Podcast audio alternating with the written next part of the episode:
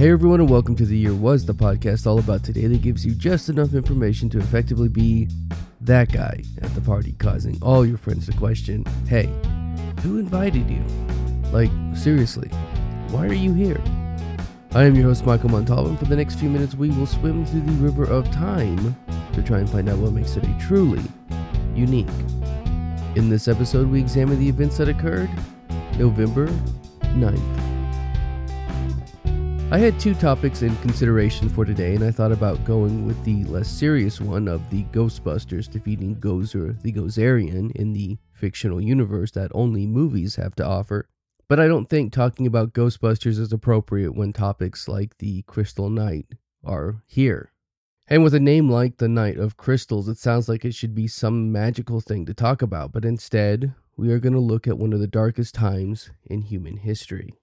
Just as a trigger warning, there is mention of violence, rape, and suicide, so you may wish to skip this episode. To talk about this night, we first have to look at Ernst vom Rath.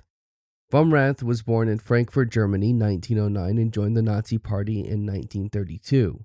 He worked first as a government diplomat in Romania and then in Paris, France. The reason we are talking about this is that on November 7, 1938, in Paris, 17 year old Herschel Grynszpan walked into the embassy, asked Vom Rath a question, and then shot him. He did not resist arrest, but waited to be taken into custody, and when questioned about the murder, responded that he had done it as an act of revenge for the expulsion of Polish Jews. According to History.com, Grynszpan's parents, along with thousands of others, were living in limbo at a refugee camp after being denied entry into Poland because of being Jewish. Quick side note a trial was planned, but Grynszpan also claimed that he and Vom Rath had been lovers and had a sexual affair. The trial was canceled to avoid any embarrassment that that may have caused, but we don't really know if the story is true or not. Vom Rath would end up dying despite being seen by Hitler's personal doctor on the anniversary of the Beer Hall Putsch. I probably messed up that pronunciation and I'm sorry about that. Which, as you know, was a failed coup that thrust Hitler into the national spotlight. With Vom Rath's death, Joseph Goebbels announced that the Nazi Party would not squash any spontaneous protests against the Jewish population who were being blamed the German Nazis went into a frenzy and began to prepare for violence. The year was 1938, and on this day, November 9th, the Kristallnacht, the Crystal Night, or the Night of Broken Glass, a pogrom of the Jewish community and unofficial start of the Holocaust, began. From the Holocaust Encyclopedia website, it was a wave of anti Jewish violence that began November 9th and would last to the 10th. It would affect not only Germany, but also Austria and the Sudetenland.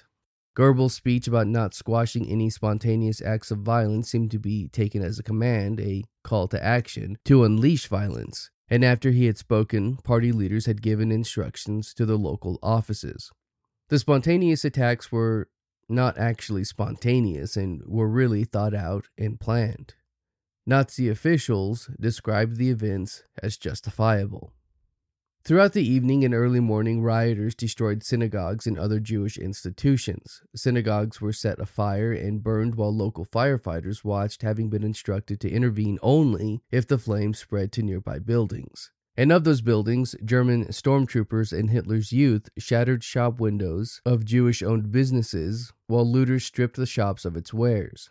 It's actually from this broken glass that littered the streets that the night got its name of the Crystal Night or the Night of the Broken Glass. There had been strict orders not to attack any non Jewish person or establishment or any foreigners, and obviously that did not end well for the Jewish people. Stormtroopers who were roaming the streets would attack Jewish people in their homes, forcing many to perform acts of public humiliation for their own amusement. Exactly what these acts were, it doesn't really say anywhere, but we do know that the police records documented a high number of rapes and suicide in the aftermath. 30,000 Jewish males were arrested on Reinhard Heydrich's, a high ranking SS and police official's, orders, and he had them transferred from local prisons to concentration camps. Side note here Heydrich actually chaired the Wannsee Conference, a meeting of high party officials where they discussed the final solution. While murder was never explicitly stated, at least 91 were killed that night, although many believe it to be much higher. And if you take into account the aftermath, suicides, and those who died from injury or rape, then the number is significantly higher in the hundreds. So, what happened after? You know when politicians try to pass the buck and blame someone else? That happened here. German leaders publicly criticized the rioting and material loss, claiming that if nothing were done to intervene, then it was the German insurance companies and not the Jewish businesses that would be the ones to suffer the losses. The government blamed the Jewish people almost immediately and fined them 1 billion Reichsmark, or about 400 million US dollars in 1938 money. They also confiscated all insurance payouts and left those affected responsible for the damages. Anti Semitic legislation was put into place, and while German censors did block some of the news from getting out, it did reach the world where, in America, Franklin D. Roosevelt denounced the Nazis and then recalled the U.S. ambassador to Germany. As for Grynszpan, we don't really know what happened to him.